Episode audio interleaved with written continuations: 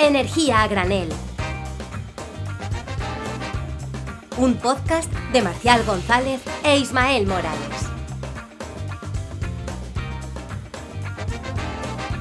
Y bienvenidos, bienvenidos, bienvenidos. Un programa más a Energía a Granel. Yo soy Marcial González y me acompaña, como siempre, Ismael Morales. ¿Qué tal, Isma? ¿Cómo estás?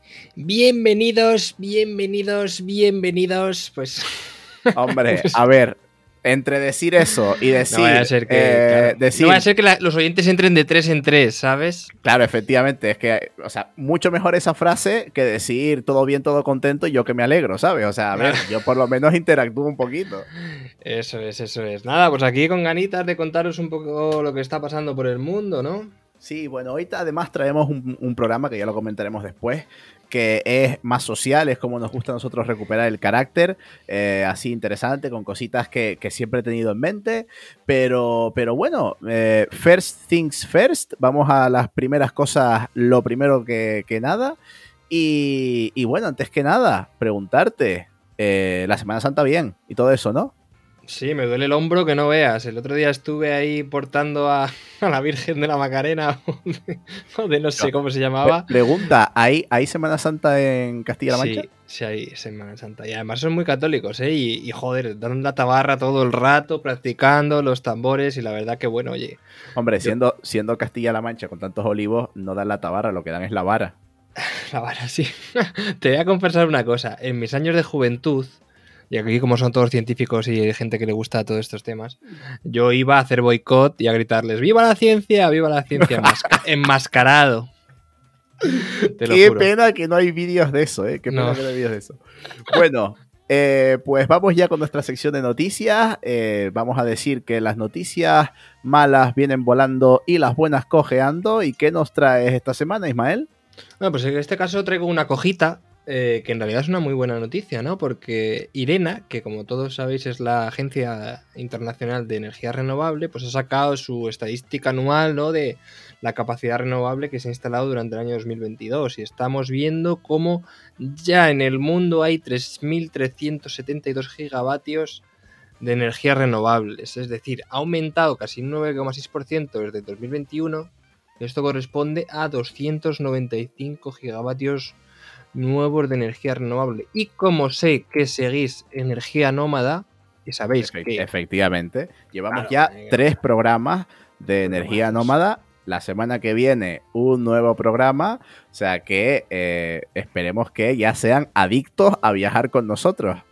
efectivamente, y ya sabéis, patrocinio siempre, por favor, gracias. Y el mayor aumento, como todos sabéis, es la hidroeléctrica, ¿no? Porque vemos eh, los recursos hidroeléctricos que están en, en todo el mundo y como la mayoría de países, pues dependen mucho de ello, pero es que de esos 3.000 gigavatios, 1.250 son de energía hidroeléctrica que ya hay instalada, ¿no? Pero si vemos al aumento, cómo ha ido evolucionando de 2021 a 2022, vemos que solo han aumentado 21 gigavatios, ¿no? Porque al final los plazos Claro. son mucho más dilatados. No es lo mismo poner un aerogenerador o 20 aerogeneradores que parar un río, hacer todo el diseño de una presa y, y bueno. la Claro, además que la, la hidroeléctrica es una fuente de energía mucho más conocida, con mucho más recorrido, con mucho más tiempo, que, que al final Hmm. pasa, por ejemplo, en España, ¿no? Ya nosotros hemos puesto todas las presas, hemos acotado Claro. casi todos los ríos, entonces la capacidad de adición de potencia hidroeléctrica que tenemos es muy, muy poquita. Entonces, claro, lo que vamos a ver de, de evolución va a ser eh, en otras tecnologías. Claro, o sea, las cuencas hidrográficas son las que hay. Y las grandes y las potentes, las que tienen un mayor potencial, ya están ocupadas. Es decir, no vamos a crear. no van a ríos nuevos. aparecer, no van a empezar a aparecer ríos de la nada. Es más, vamos a ir perdiendo cada vez más capacidad hídrica. Pero bueno, eso es otro tema. positivismo. Pero claro, si vemos la evolución de energía solar fotovoltaica, se ha incrementado 191 gigavatios más eh, durante 2021-2022. Es decir, se han instalado 191 gigavatios de fotovoltaica, que esto incluye, claro, autoconsumo y, y fotovoltaica en suelo, pero también la eólica ha aumentado 75 gigavatios, que bueno, es, es muy interesante, pero sí que es verdad que vemos como la evolución, sobre todo por los plazos de instalación, ¿no? Porque una eólica igual te lleva dos, tres años y ahora tienen algún problema en la cadena de suministro y demás, pues estamos viendo cómo eso se refleja en los datos de potencia instalada a nivel a nivel anual, ¿no? Y tú me preguntarás, oye, pues hay países que tienen muchos recursos geotérmicos, volcánicos, tal, pues también la geotérmica, bueno, la geotermia ha subido solo 181 megavatios, o sea, es decir, bueno, mm, mm, no está totalmente arriba, ¿no? Pero Y, claro, pero mm, la, ge- la geotermia, como es algo muy local, muy difícil de instalar en algunos sitios, eh, me apetece ver estas estadísticas durante los próximos años, a ver eh, cómo va aumentando la, la eólica marina, que yo creo que de aquí a 2030 va a ser eh, de las tecnologías que más se disparen. Sí, sí, totalmente. Hay que hacerle un seguimiento a la eólica marina. Y, y claro, ¿dónde se han instalado? Y por ir acabando ya, no me quiero extender mucho. ¿Dónde se han instalado eh, de estos 3.300 gigavatios la mayoría? ¿Dónde están instalados? Pues claro, Hombre, ya te lo digo yo, ¿cuántos en China? no. bueno, en Asia hay 1.630. O sea, prácticamente la mitad, un 48-47%. Y China ha agregado 141 gigavatios nuevos de potencia renovable, ¿no? Luego Europa le sigue, le sigue con 57,3 gigavatios nuevos y América del Norte con 29, ¿no? Y bueno, eh, África está poquito a poco, 2,7 gigavatios nuevos de energía renovable, también Oceanía 5,2 y América del Sur, ojo, 18,2 nuevos gigavatios de, eh, de renovables, ¿no? Que no sé dónde lo pondrán porque yo en realidad paneles y eólica sí que vi en algún lado, en Costa Rica y demás, pero Claro, yo creo que me lo, me estaban escondiendo. Aquí tengo una duda también. Eh, ¿Estos datos, sabes si corresponden a potencia a la red o si también está incluyendo autoconsumo? Eh, creo que también incluye autoconsumo. También está incluyendo autoconsumo. Porque claro, porque el autoconsumo también hay que tenerlo bastante en cuenta. Mm, mm, Sobre todo en Oceanía. Vamos, no lo sé, ¿eh? habría que mirarlo, pero debería incluir autoconsumo. Yo siempre la utopía. Perfecto.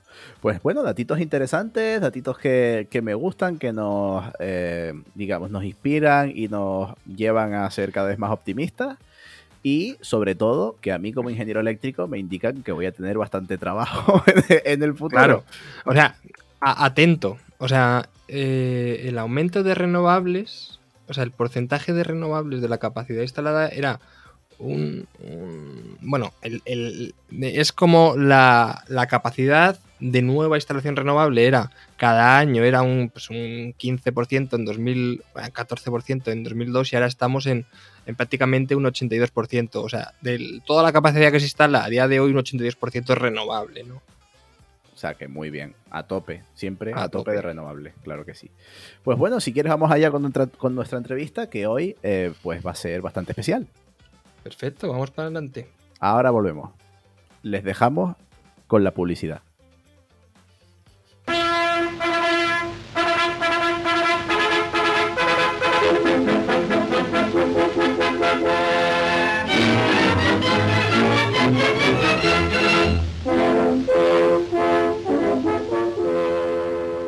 Finales del siglo XVIII, el sector de la minería del carbón ha sido uno de los más importantes en la región de Asturias, en España.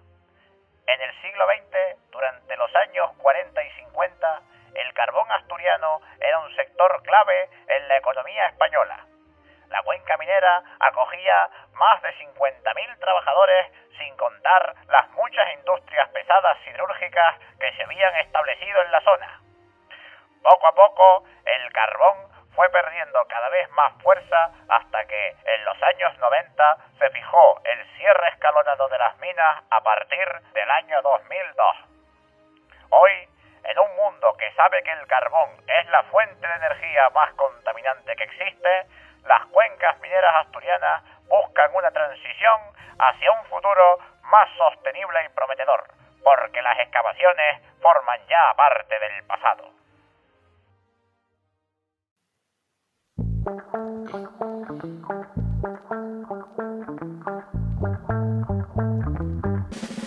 Y ya hemos vuelto de nuestra pausa publicitaria. Eh, estamos aquí con nuestra entrevista y vamos a por ello, Ismael. ¿Qué? ¿Tienes ganas? Sí, sí, ya hemos hecho la pausa publicitaria para ir a, a ver al señor Roca, ¿no? Muchas veces. Y entonces, pues bueno, vamos a ver. ¿De qué hablamos hoy, Marcial? ¿Qué temita tenemos? Bueno, eh, cuando hicimos nuestro primer programa con la entrevista con Pedro Fresco, yo mencioné que conocía a gente de la cuenca minera en Mieres. la tarde que sale el programa, recibo un mensaje en mi WhatsApp de una amiga. Eh, el mensaje ponía textualmente petición formal para ser invitada al podcast con la condición de ir como persona de la cuenca minera que vive en primera mano la descarbonización y la transición justa. Entonces, ¿qué voy a hacer ante semejante atraco a mano armada que se me hizo? Entonces, hemos traído hoy a ni más ni menos que Bárbara Fernández. Ella es graduada en biología, con máster en ecología y otro máster en teledetección y sistemas de información geográfica por la Escuela Politécnica de Mieres.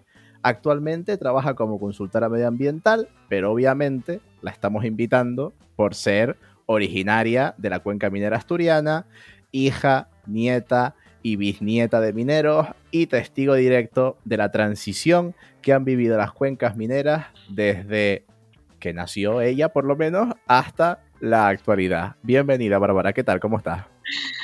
Muy bien, gracias por invitarme. Un poco constipada, como veréis en la voz, pero muy bien. Hombre, no podía declinar, básicamente porque fue un, atraco a mano armada. Eh, fue como, como eh, oye, esta persona que dices que conoces de Mieres, soy yo. Y le dije, efectivamente, mira, la amiga eh, eres tú. Exacto, sí, sí. Pero si llego a saber que lo vas a decir aquí, pues igual no te lo digo, ¿eh? Hombre, eh, o sea, aquí liqueamos todo tipo de mensajes. O sea, yo me debo a mis oyentes. O sea, no, no, no existe. Claro, claro. O sea, no, no existen aquí los límites. ¿A qué sí, Ismael? O sea, no. Y hago perfectamente bien. Nada, los límites. Los que se ponga el solo, pero es que como no tiene filtro nunca. Claro. Efectivamente. Pues bueno, al final, en ese programa, Bárbara, ya un poquito entrando en, en materia. Mmm, Hablábamos de eh, la sensación eh, social en cuanto a la transición energética y, yo siempre te lo he dicho, que a mí me parece súper importante eh, conocer la realidad no solo de los sectores que están recibiendo la transición energética, es decir, de las zonas donde se está instalando parques renovables o lo que sea, sino de los sectores que dejan de, de, ser importantes, concretamente Mieres, que fue el corazón de la cuenca minera asturiana, y, bueno, pues que vio sus épocas mejores y ahora está viendo pues sus épocas mm, no tan mejores. Pero para eso te pregunto a ti, cuéntanos, eh, ¿qué, pasó con Mieres? O sea, ¿qué, cómo, cómo, fue, ¿cómo ha sido su pasado y cómo hemos llegado hasta hoy? Bueno, primero, ¿dónde está Mieres? Yo soy de ah, la... Claro, claro, es verdad, perdón, perdón. Yo soy de La Mancha y no tengo ni idea de lo que hay más allá, arriba de la cordillera cantábrica. ¿eh? más allá del muro, ¿no? Pues nada, a ver, la cuenca minera, la cuenca minera en general queda pues en la zona central, sur central de, Asturias. Si Oviedo está en el centro de Asturias, pues la cuenca minera queda justo debajo, debajo derecha, por decirlo así, ¿no? Entre Oviedo y la, y la cordillera. Y pues sí, o sea, se encuentra básicamente, mm, está formada por dos cuencas mineras, que son las del caudal y, las de, y la del nalón. El caudal, recordemos que esto les encanta recordarlo a los de la cuenca del Nalón, que es un afluente del Nalón, pero aún así, a pesar de ser el afluente, es un poco la cuenca minera, esto yo voy a barrer para casa, ¿vale? Si esto lo escucha alguien de la otra cuenca, que me perdone, pero al final eh, sí que fue un poco la que más importancia yo creo que tuvo y sigue teniendo, porque al final Mieres, mira, justo lo, leí ayer, yo pensaba que la única mina que quedaba en activo, el único pozo que quedaba en activo era en Asturias, era el pozo de Mieres, el pozo San Nicolás o Nicolasa como lo llamamos allí, pero resulta que no es la única mina em, que queda en Asturias, sino en España. Es la única mina de carbón subterránea que queda en activo en España. Es la eh, fue de las más grandes. Es verdad que, si no, si no la más grande, es verdad que la de Sotón, la de la, de la zona de Langreo y tal, también era grande, pero a día de hoy Sotón mm, es un museo, o sea, pues no, ya no tiene ningún tipo de, actividad más allá del turístico. Sin embargo, pues eso, la, mina de Mieres sigue en activo, el pozo, el pozo Nicolasa. Y con lo que me decía Marcial, la pues, última resistencia. Sí, sí, la, la última que queda con trabajadores en activo en explotación. Lo que me decía Marcial del de, pasado, pues sí es verdad que, bueno, yo nací en el 92 y ya en el 92 las cosas estaban regular. ya en aquel momento, pues el recuerdo que tenemos todos los de allí, ¿no? De si tu padre era minero, pues que fuera cuando hubiera las huelgas y tal, eh, porque ya había problemas con el tema de los convenios, con el tema de que se estaban cerrando minas, eh, convenios para cerrarlas en X años, el tema de las prejubilaciones, que tanto le gusta recordar a la gente y todo eso.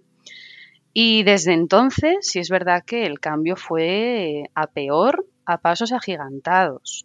ya te digo, a día de hoy, eh, ¿cuánta gente puede quedar trabajando en la mina? Lo leí ayer, no, recuerdo exactamente, pero creo que no llegaban a 100 personas las que quedaban, cuando antes eran miles y miles y miles solo en, la, de Mieres, en la que te digo, la del Pozo Nicolasa. Entonces, claro, el miedo que... Eh, dime. ¿Esto qué era? Te digo, ¿esto qué era? Eh, el, vamos, el núcleo de, la vida en, Mieres y en las cuencas mineras, porque como tú dices, pues al final nacer allí es dedicarte a la minería eh, claro, al final, que forme parte de la vida de una manera tan presente, ¿qué pasa cuando eso en cuestión de pocos años desaparece? Pues que hay que buscarse la vida de otra forma, porque es lo que tú dices, al final en muy poco rango de tiempo se pasó de todo el mundo vivía de eso, porque al final era lo que mantenía la economía, ¿no? Un pueblo tiene que vivir de algo. En este caso las cuencas mineras obviamente vivían de eso y todo el resto del pueblo al final pues bueno, pueblo, ciudad, cada uno que lo llame como quiera, que pues al final vivía de eso. Y a día de hoy sí que sigue pasando un poco que, claro, Mieres a día de hoy sigue viviendo un poco de las pensiones de, de esas personas, de los mineros. Pero el problema que ahí se plantea a futuro, y un futuro bastante, bastante cercano, es cuando esa generación de personas que ya están rondando los 60 ya no esté, y por tanto no aporten esas pensiones con lo que seguir manteniendo todo el sector que hay alrededor, tanto servicios como tal, ¿qué va a ser de la cuenca minera? Cuando ya no tengamos a esas personas con ese... Eh, no quiero decir tampoco que lo sostengan, pero al final sí que es un poco lo, de lo que el resto de servicios dependen.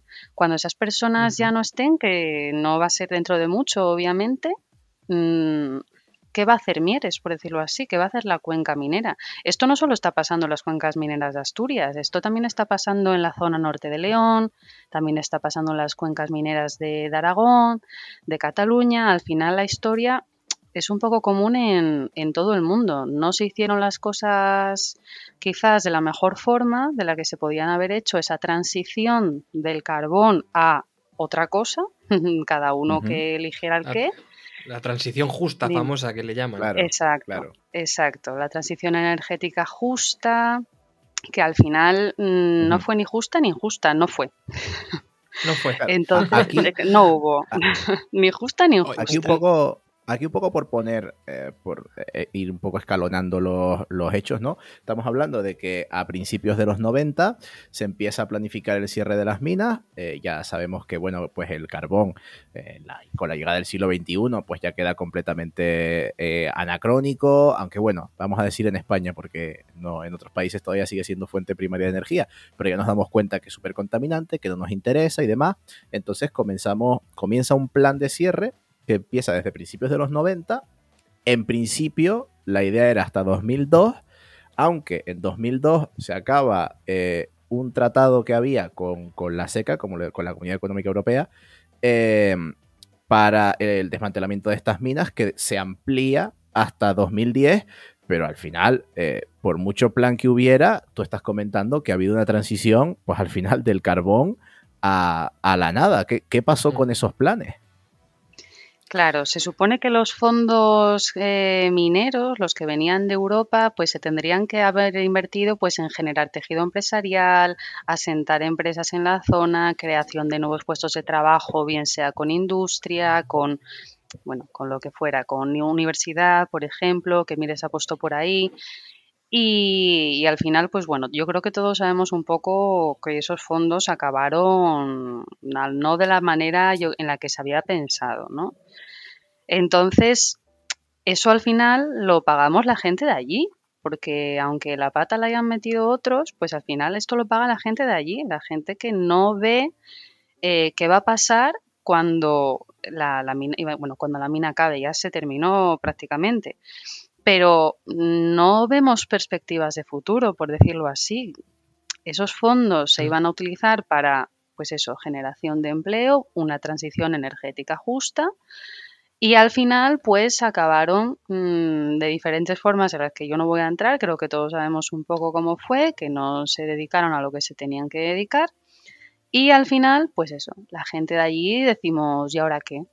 ¿Ahora qué? Porque ni tejido empresarial, ni industrias, ni empresas, ni eh, nada de lo que se pretendía mm. mejorar con esos fondos al final se consiguió. Entonces yo a veces sí que soy un poco pesimista en cuanto al futuro de la cuenca minera, la verdad, porque tanto se nos prometió, tanto se nos dijo, tanto, no, tranquilos, que va a haber unos planes de recuperación, tranquilos, que se va a invertir en tal.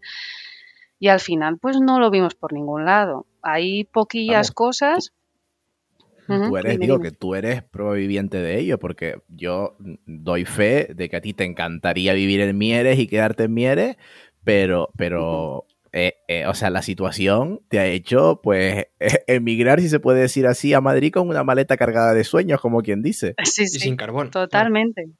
Claro, nada, nada, nada. Nada en el atillo. O sea, totalmente. Yo siempre me dicen, jolín, entre vivir en Asturias y vivir en Madrid, elegiste Madrid. Y yo digo, yo no elegí nada.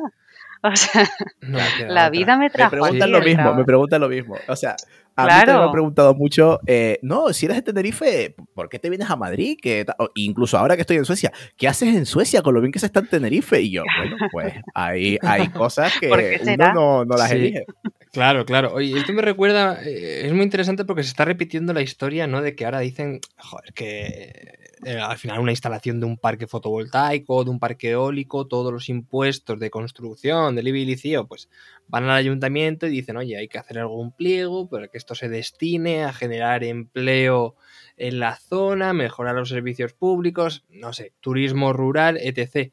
Pero es que me estaba recordando porque está pasando lo mismo. Al final es la gestión de la administración pública de los fondos que no se destina a lo que se tiene que destinar, ¿no? Es una cosa súper curiosa porque no estamos aprendiendo nada de lo que pasa en las cuencas mineras, que tú, dices. Eso es, o sea, no es el único sitio, ya lo sabemos todos, no es el único sitio en el que no, no se están haciendo las cosas bien a nivel económico, a nivel distribución de fondos. Obviamente yo es lo que conozco y lo que me da pena porque digo, jolín, si esto se hubiera hecho bien, a lo mejor sí que no tendría que haber emigrado, sí que no, no me hubieran condenado al exilio, por decirlo así. Pero al final pues las cosas salen como salen y por eso soy un poco negativa en ese, en ese tema. Una pregunta que, que sí hay que dejar clara, porque, o sea, yo creo que mucha gente no, no lo tiene claro, es, la gente de la cuenca minera era consciente de que, porque al final aquí hay un factor... cambio, ¿no? Que viene. Eh, no, esto estamos hablando que, uno de los factores que motivan la salida del carbón es, fundamentalmente medioambiental. O sea, la gente de la cuenca minera es consciente de que el carbón medioambientalmente pues no, no tiene sentido y que había que seguir para adelante o, o se resistían al cambio. No, obviamente la gente de la cuenca minera no es tonta y no, bueno, de ningún sitio, quiero decir, eh, éramos plenamente conscientes de que el carbón nos traía muchas cosas malas a todos los sentidos, a nivel medioambiental, a nivel de impacto paisajístico, a nivel geológico, a nivel y sobre todo, sobre todo, a nivel de salud. Todos lo sabíamos, e incluso no solo eso, eh, es que tú cuando entrabas a la mina a trabajar no sabías si salías, no es solo algo a nivel medioambiental, veíamos los riesgos que tenía a todos los niveles. Bueno, lo digo yo así en primera persona como que yo hubiera trabajado en la mina. Mm, no, digo ya que no, pero, pero vamos, o sea... Pero has bajado, ¿no? Has bajado, has respirado, has respirado el polvo, ¿no? Todo. Bajé, estuve allí, me empapé de mis raíces. Pero sí, sí, o sea, al final todos eran conscientes de, de, lo que pasaba, de los riesgos que traía y al final eh, eh, a día de hoy, bueno, todavía yo creo que a día de hoy la cuenca minera asturiana sigue siendo uno de los sitios, creo que es el mayor sitio de, España en cuanto a concentración de cáncer de pulmón. Y eso lo sabían perfectamente, no, eh, pero claro, es o esto o nada, o sea, o esto o no tienes trabajo. Mm. Esto te daba un trabajo estable, Claro, dime, dime. Claro, trabajaban en eso porque, porque al final hay que comer. Me refiero, ok, el, carbón, el carbón es malo, pero el hambre es peor. O sea, eh, es obvio. Y obviamente que, claro, y obviamente que querrían avanzar hacia adelante. O sea, que, que esto sí hace falta dejarlo, dejarlo claro, porque parece que la gente de la cuenca minera es gente que nada más que quiere volver al carbón y que no sé, no sé cuánto, y encontramos que no, que son los primeros que saben los peligros que tiene el carbón incluso de primera mano y que dicen, oye, que hace falta moverse, moverse hacia adelante. Es que la gente de la cuenca minera... Ah, dime, dime, Ismael, sí. No, no, sigue, no, eh, te voy a contar mi experiencia en una mina, pero sigue, sigue. que la gente de la cuenca minera no quiere carbón, lo que quiere es trabajo. Cuando se hacían las huelgas, cuando se hacía todo lo que se hacía, que salía a nivel nacional, al final el, lo que estaba detrás de todo eso no era que siga el carbón, que nosotros seguimos aquí anclados, no, es trabajo y lo que nos da trabajo en este momento y desde hace muchos años aquí y no conocemos otra cosa es el carbón. No pedían carbón por decir, no, es que yo a mí por narices yo quiero seguir con el carbón, no, pedían trabajo y el trabajo se lo daba el carbón y llevaban decenas y decenas de años dándoselo al carbón, no conocían otra cosa. Entonces, no, no es esto de, ay, es que siguen anclados en el carbón, ay, es que siguen ahí luchando por una cosa que ya no. No, lo que piden es trabajo. Si en ese momento el trabajo iba ligado al carbón, por eso se, se insistía en ello, pero si nos hubieran dicho, oye, mira, que no va a haber carbón, pero que, mm, mira, pues estamos generando aquí un tejido empresarial, está, lo estáis viendo con vuestros propios ojos, que oye, aquí pues vuestros hijos van a poder trabajar o lo que son los que, os quedéis en paro con esto, pues vais. Mm. Pero no pasaba eso, era cerramos la mina y cada uno que se amañe. Entonces, claro, por eso se insistía mm. mucho en no, por favor, eh, bueno, pues huelgas y todo lo que se veía por la tele y todo eso. Se pedía trabajo, eso que quede claro. Sí, sí, no, vamos, súper súper interesante, pero es lo obvio, ¿no? Tenían que haber hecho planes laborales de relocalización, porque si al final, si tú no haces eso, prácticamente la despueblas, ¿no? La zona, es decir, la gente tiene que emigrar forzosamente.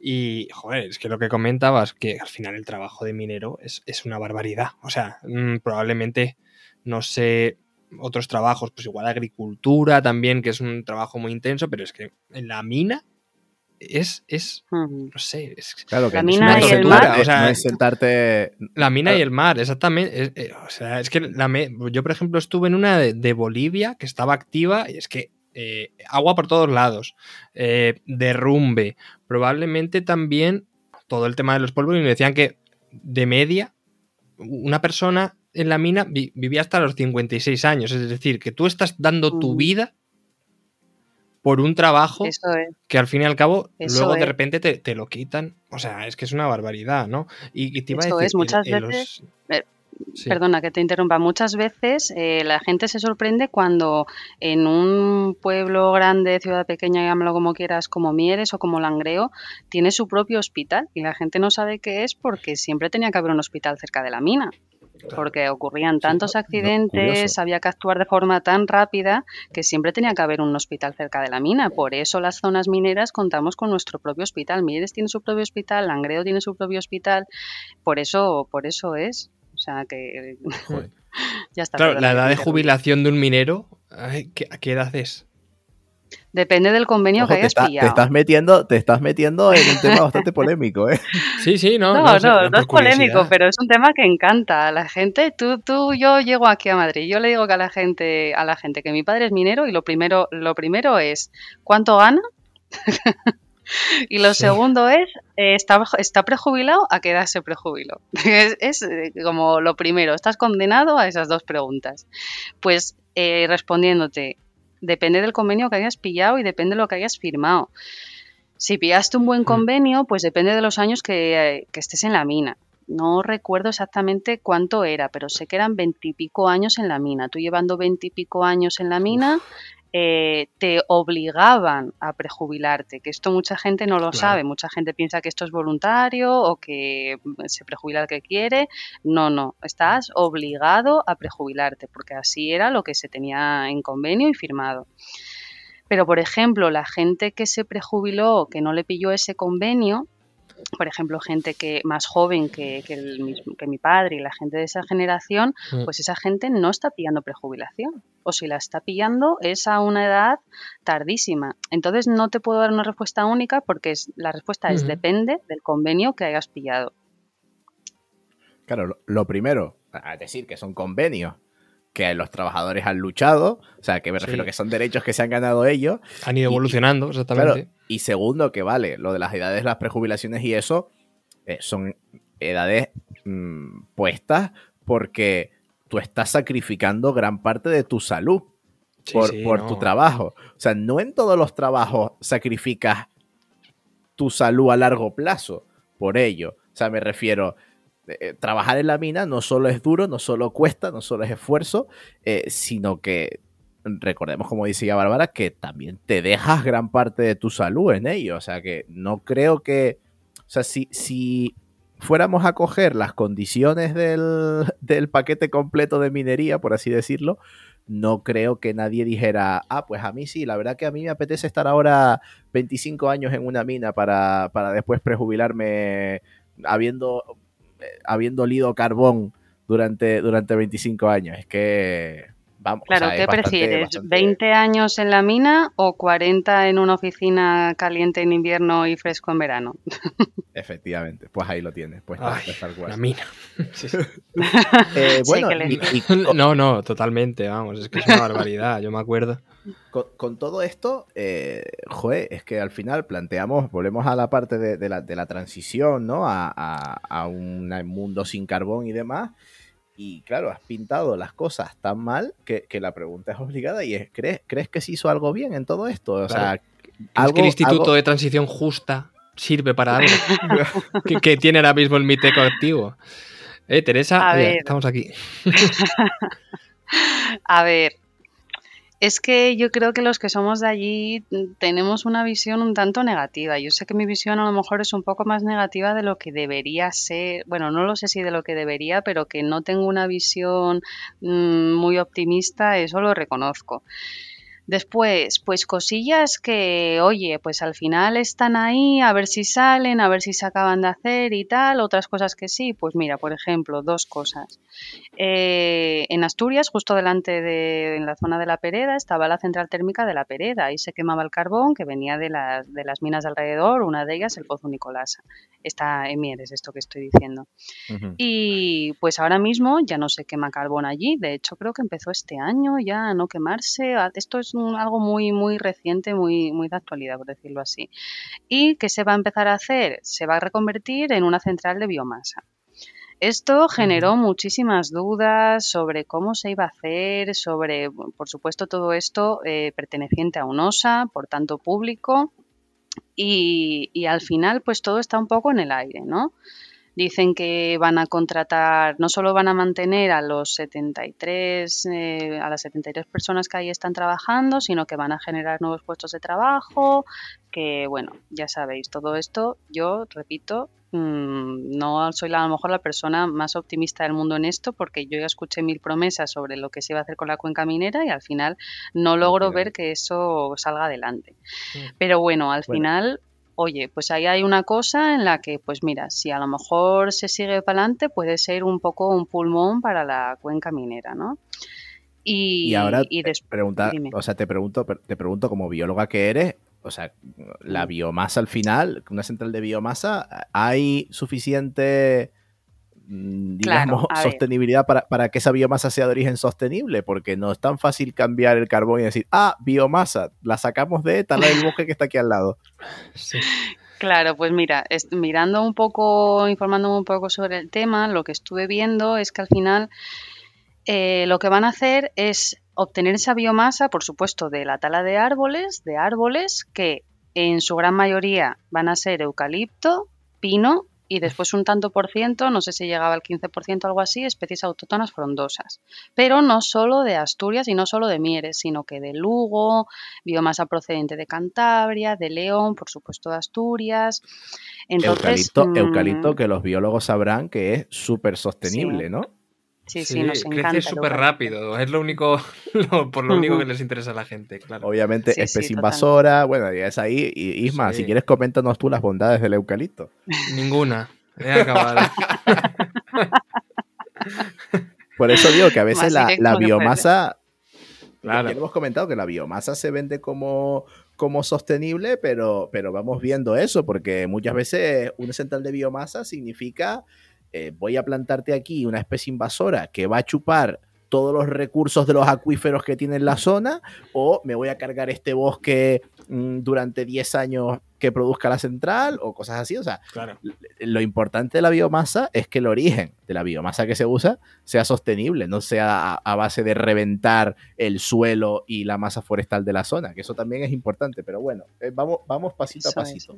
Eso está todo un poco en el aire todavía. Y además ahora también se dice que no solo se va a quemar biomasa, sino que también eh, parte de residuo sólido procedente de cogerse, o sea, basura. Entonces, ah, bueno, mm, mm. dicen que no puede superar el 25% de las quemas y cosas así. Veremos a ver por dónde rompe esto. Bueno, aquí, aquí en Suecia, la verdad que se, lleva bastante bien eso de, la quema de residuos sólidos urbanos. También tienen un sistema de separación de residuos bastante más sofisticado que el español, entonces al final los residuos que van a la quema están muy seleccionados, pero, pero bueno, tampoco me parece, dentro, dentro de lo malo, pues a, lo mejor ni tan mal. Veremos, eso está todo un poco en el aire, como te decía. Y otra, otra dudita que tengo con, al final, la mina, ¿no? La, la cierras y, tiene muchísimos usos la mina cuando la cierras. ¿Qué se puede hacer con una mina cuando la cierras aparte de una skate room? tenía preparada esa, ¿eh? Claro, eh, a él es lo que le interesa, entonces. Hombre, claro, yo como fan de las skate rooms tengo mirada, tengo mirada y algún día iré a hacer la skate room de Pozo Sotón en Mieres. Eh, pero aparte, no, aparte Pozo Sotón no es Mieres. Ah, pues bueno, eh, ahí, en Asturias, vaya.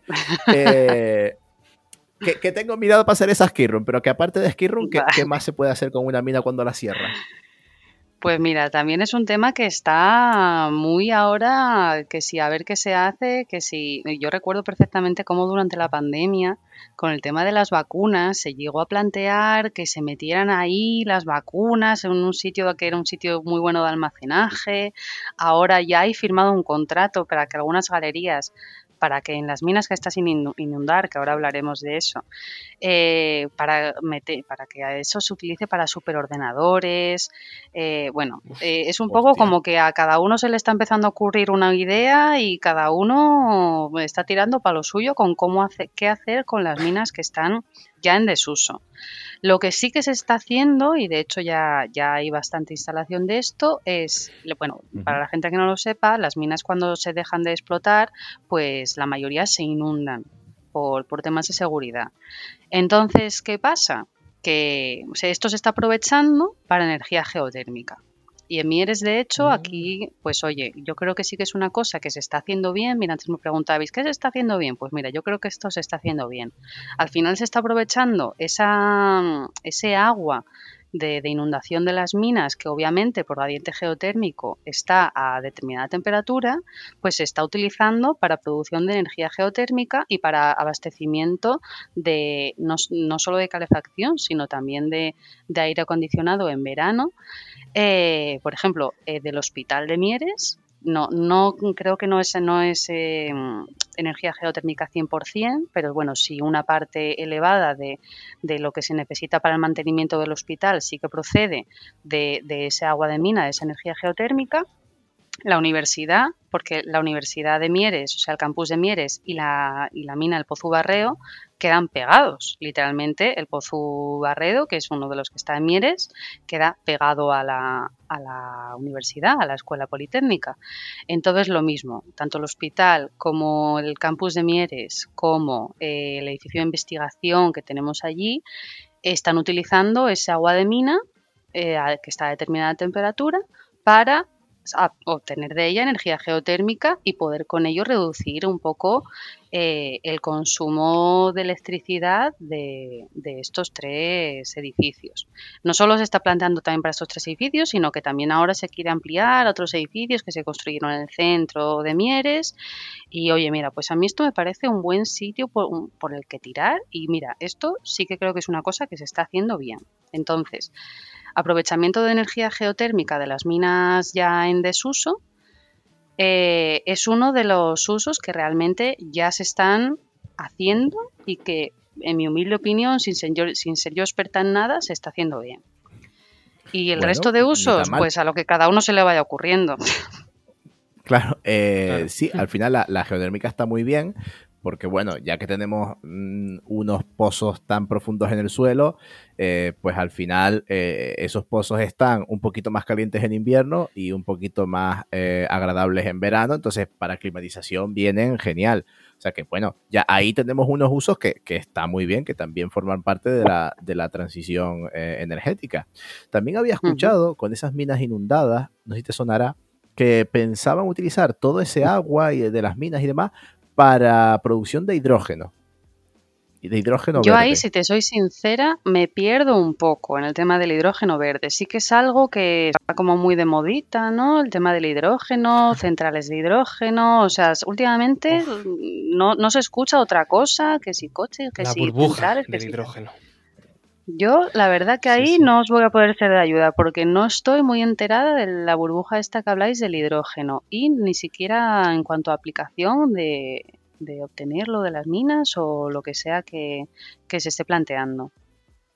Bueno, a lo mejor es otra de esas ideas que, como tú dices, eh, han salido por ahí, bueno, que, que ahora mismo hay, hay, están sobre la mesa varias varias cositas de, qué hacer con todo eso, también buscando pues darle un valor añadido a, todo lo que hay en Mieres, porque es que al final hay, muchísima gente, o sea, la ciudad, la ciudad la tienes construida ya, vaya. ¿Cuánta población tiene Mieres? Pues Mieres, yo, mira, eh, el concejo entero yo creo que tiene unos 35.000. El concejo, ah, la capital es Mieres del Camín y yo creo que lo que es la capital debe de tener unos 20.000 o algo así. Pero tú a esto tienes que sumarle eh, que, la cuenca minera no solo Mieres, que la cuenca minera es Pola de Lena, es. Langreo, es San Martín del Rey Aurelio, es La Viana, es... Y todo eso, pues a lo tonto, eh, pues puede llegar a tener unos 100.000, mira, me había hecho yo un calculito, 98.000 como mínimo, 98.000 personas en toda la cuenca minera, como mínimo, sin contar núcleos de población un poco más pequeños. Que, que bueno, no tampoco somos, mm, quiero decir, no es comparable con ningún sitio de Madrid, pero jolín, que son 100.000 personas que ahora mismo están viviendo en una zona que de la que no se sabe qué va a ser en un futuro. Claro, eh, yo tenía apuntado el dato por aquí que de los años 60 a hoy, eh, concretamente el Consejo de Mieres, el Consejo de Mieres, eh, tenía 70.000 habitantes en los años 70 y ahora tiene 35.000, la mitad. Claro. O sea, ha perdido la mitad de habitantes y eso en un contexto em, demográfico en España donde la población no ha hecho sino subir, sino subir, mm. eh, que haya caído a la mitad la población de un lugar, eh, joder, pues es mm, un indicador bastante importante de, de cómo están las cosas. Sí, sí, no. O sea, yo por dar un aporte, porque tengo aquí la generación eléctrica de carbón en España, los megavatios instalados. Pues, por ejemplo, como me comentabais, en los 90 se producía unos 60.000 gigavatios hora, 70.000 en los 2000, así. Y es que ahora ha decrecido prácticamente hasta 8.000 gigavatios. Es decir, y se han ido cerrando centrales y demás. O sea, estamos viendo, pues, cómo ha sido progresivo, pero por lo visto eh, pues no se han aplicado las medidas, eh, vamos, necesarias, porque estoy mirando también aquí los datos de la, estrategia de transición justa y la movilización de 241 mil millones de euros, ahorro también por la reducción de, bueno, la reducción de importación de, de combustibles fósiles de 67 mil millones de euros, efecto positivo en el empleo que generarán 253.000 y 348.000 puestos de trabajo, que obviamente esto no solo las cuencas mineras, estos son también asociadas a las zonas pues, de centrales térmicas, ¿no? que no tienen por qué estar unidas a las, a las cuencas mineras, pero bueno, que estamos viendo según tu testimonio de primera mano que sí pero mira por ejemplo también en también en Soto de Rivera que no sé si se, si se llega a considerar cuenca minera. Hombre, queda cerquita, queda entre Mieres y, Oviedo, pero allí tienen una central Soto de Rivera sigue activa, ¿eh?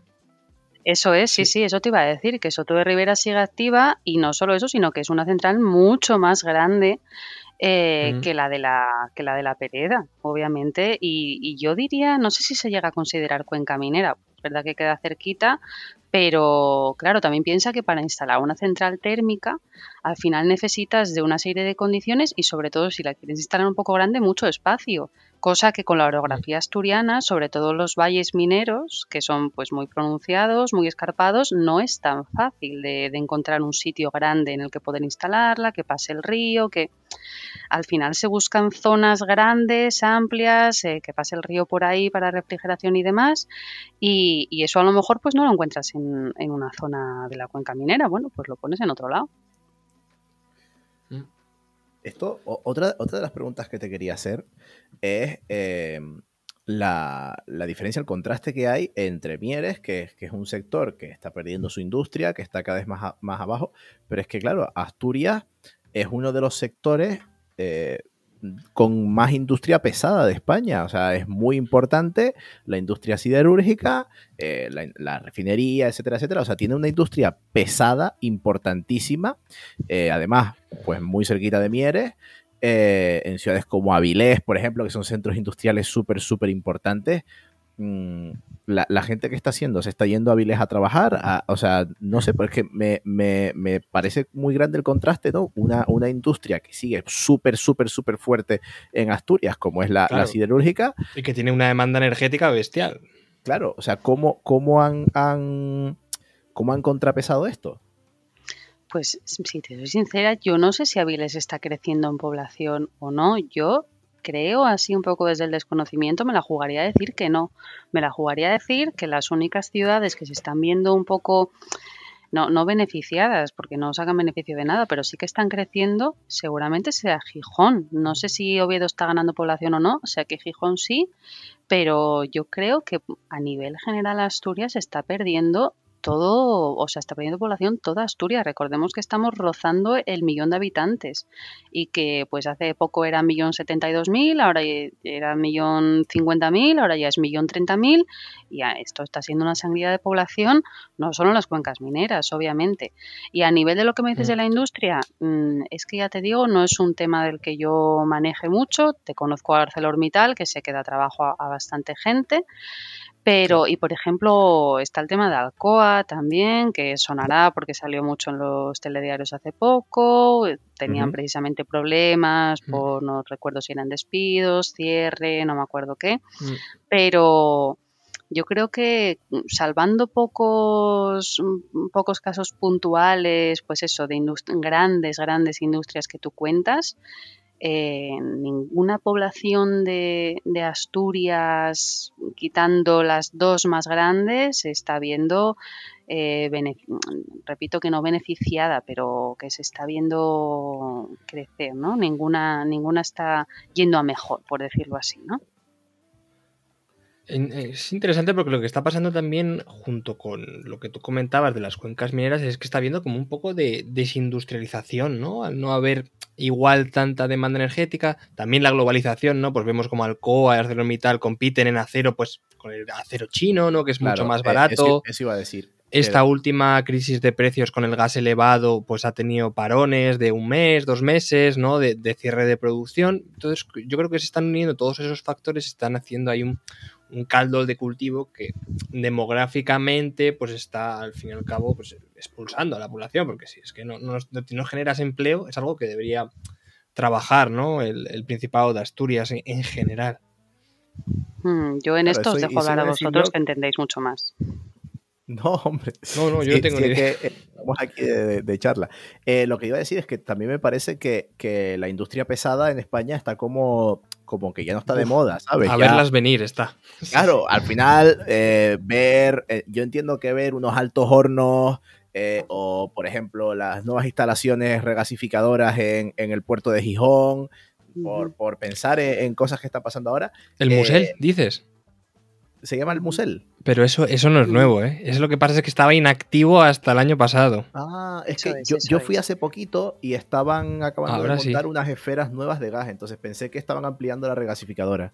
No, no, la estaban directamente poniendo a funcionar, como quien ah, dice. Vale, vale, pues, pues, o sea, cosas así, pero que te mm. digo que me, me da la impresión de que la industria pesada eh, ya está, sobre todo en España, entiendo, por el contexto industrial que tiene, está, mm, no está de moda, ni, mucho menos.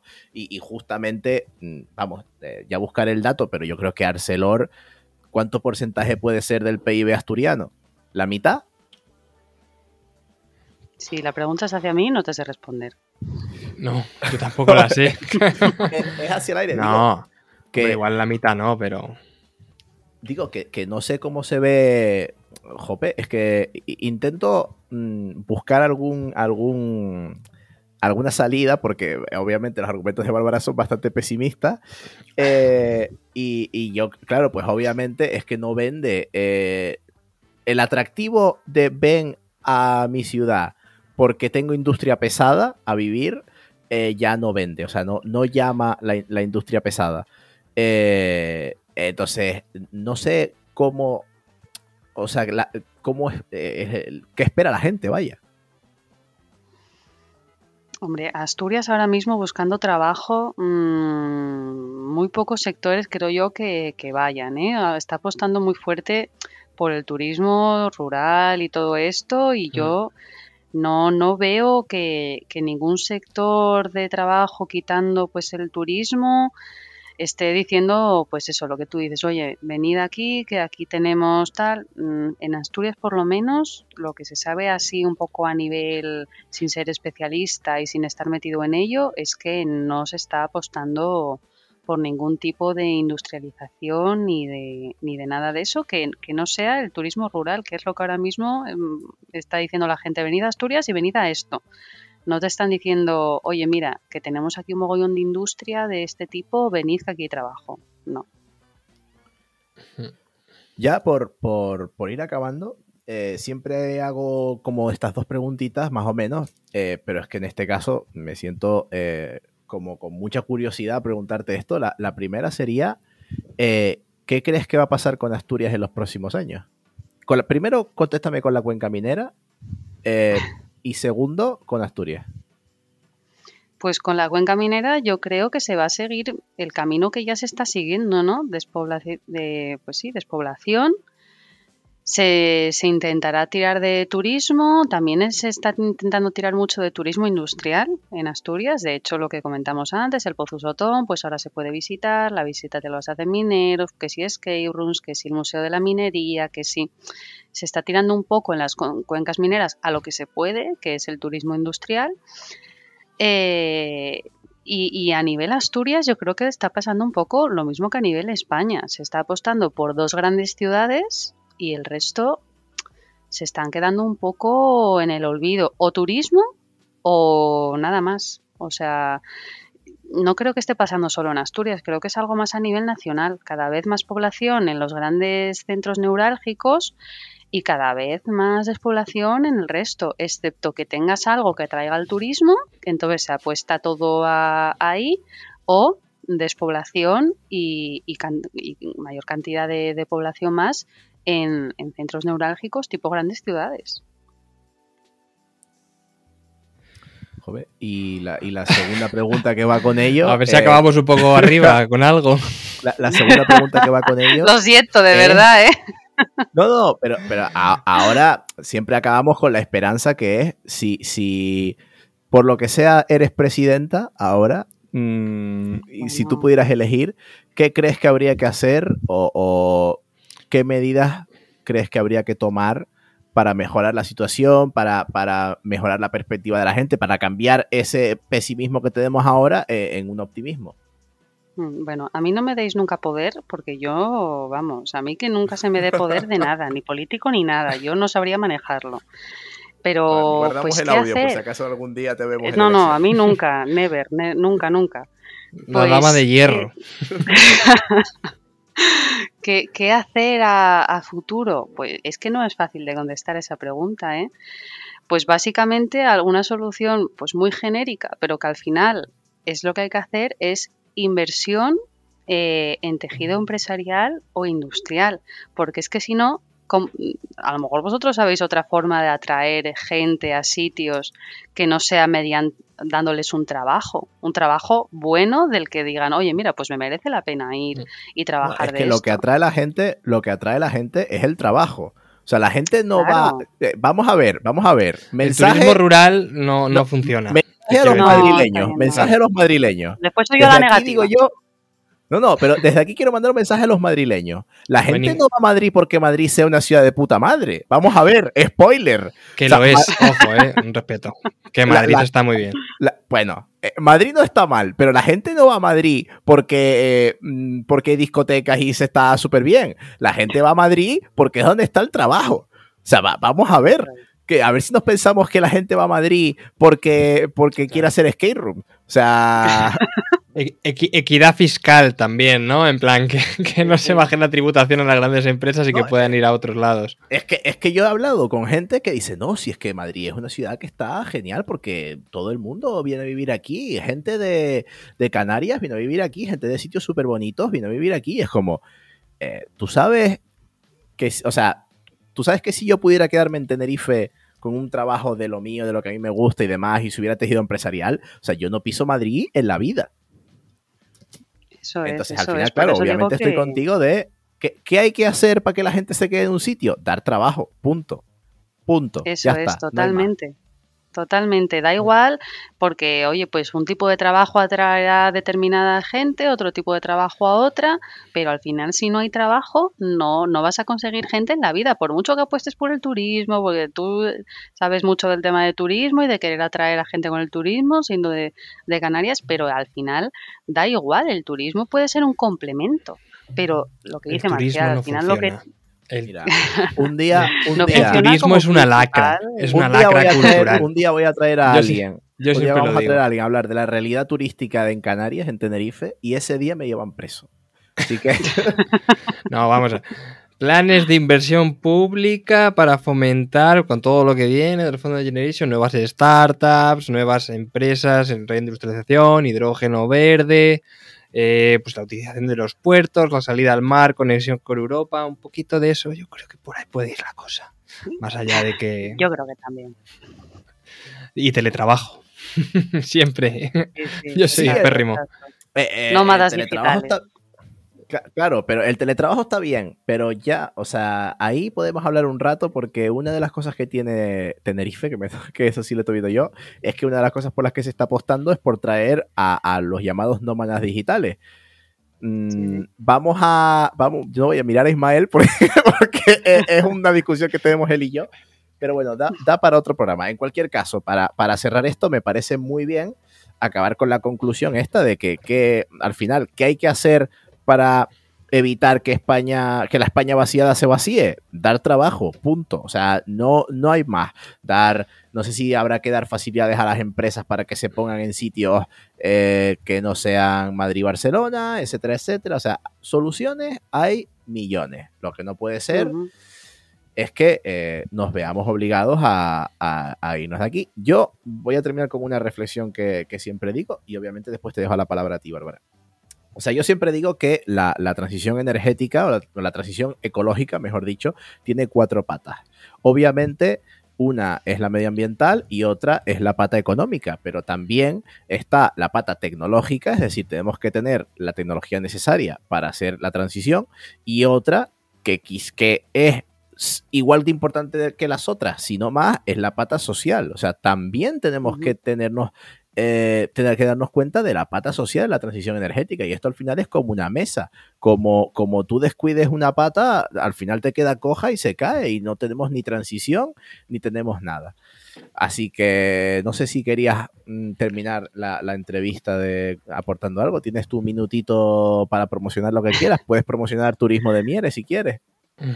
Pues, pues, mira, oye, ya que me das la oportunidad, voy a promocionar una cosa. En Mieres eh, tenemos la Escuela Politécnica de Mieres, perteneciente a la Universidad de Oviedo. Hay diferentes carreras y la verdad es que tampoco es que esté aquello llenísimo de alumnos. Al final lo que pasa eh, a todo, pasa en todas las capas, ¿no? Eh, pasa a nivel alumnos, pasa a nivel población, pasa a todas las capas. Y yo creo que hay Oye, pues yo creo que a cualquier persona que le interese un poco el tema de la ingeniería de minas, el tema de la energía geotérmica o algo así, oye, que se planteen realmente eh, pues ir a hacerlo allí porque van a tener una oportunidad que no van a tener en ningún otro sitio, que es que tienen la mina a 20 metros. Entonces, al fin, y, mucha de la gente que te da clase, mucha de la gente que participa y que forma parte de la universidad, al final es gente que trabajó en la mina, que la vivió desde dentro y que no lo aprendió solo de los libros. Entonces, oye, pues a toda aquella gente que esté interesada, oye, pues a mí a lo mejor me gustaría estudiar o formarme un poco más en tema de ingeniería de minas, en tal, y quiero aprender pues de gente que tenga experiencia, no solo en libros, que está estupendo y que por supuesto hay que tener, pero que también oye una experiencia más práctica que, seguramente me puedan transmitir e incluso yo entrar. Hay, gente, el otro día con un compañero de trabajo, él es ingeniero de minas, y me hablaba que él bajó una vez a la mina y bajó al Pozo Sotón, que, que cuando ya estaba cerrado mm, solo para visitantes. Entonces a mí, se a mí siendo de donde soy se me hace imposible una persona que se dedica a la ingeniería de minas que no haya estado nunca en una mina. A mí se me hace Mm, de verdad, imposible.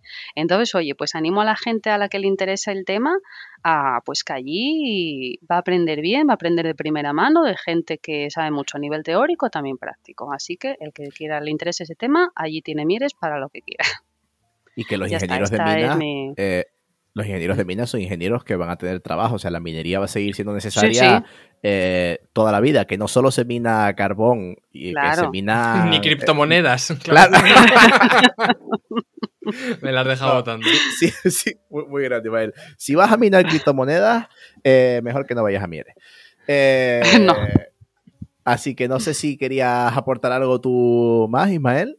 No, no, pues vamos, yo totalmente de acuerdo con lo que dice ella, porque la minería va a seguir estando también ahí. Hay que utilizar la praxis porque bajar una mina, eh, probablemente con los conocimientos teóricos, pues te dé una amplitud de miras bastante, bastante mayor, ¿no? Porque una mina es un espectáculo, la verdad, es increíble. Y nada, eh, ¿cómo era? ¿Pucha Asturias o Pucha Asturias o no sé? Eso, oye, Pucha Asturias. Eso es. Pues sin más, eh, muchas gracias Bárbara de verdad por, por, venir, muchas gracias por hacerme semejante atraco a mano armada para venir aquí. Porque sí, sí, totalmente. gracias a vosotros por aguantarme, que por aguantar mi pesimismo. al, revés, al revés, siempre se aprende mucho hablando contigo y esperemos que en el futuro mejore la situación de, la, de las cuencas. Eh, bueno, lo mismo, muchas gracias. Eh, sin más, pues eh, yo he sido Marcial González, arroba p barra baja renovable en redes y me ha acompañado Ismael Morales, arroba ismoralópez en Twitter. Eh, gracias por escucharnos, gracias por llegar hasta aquí y nos vemos en el próximo programa. Soy minero y templé mi corazón con piqui barrena.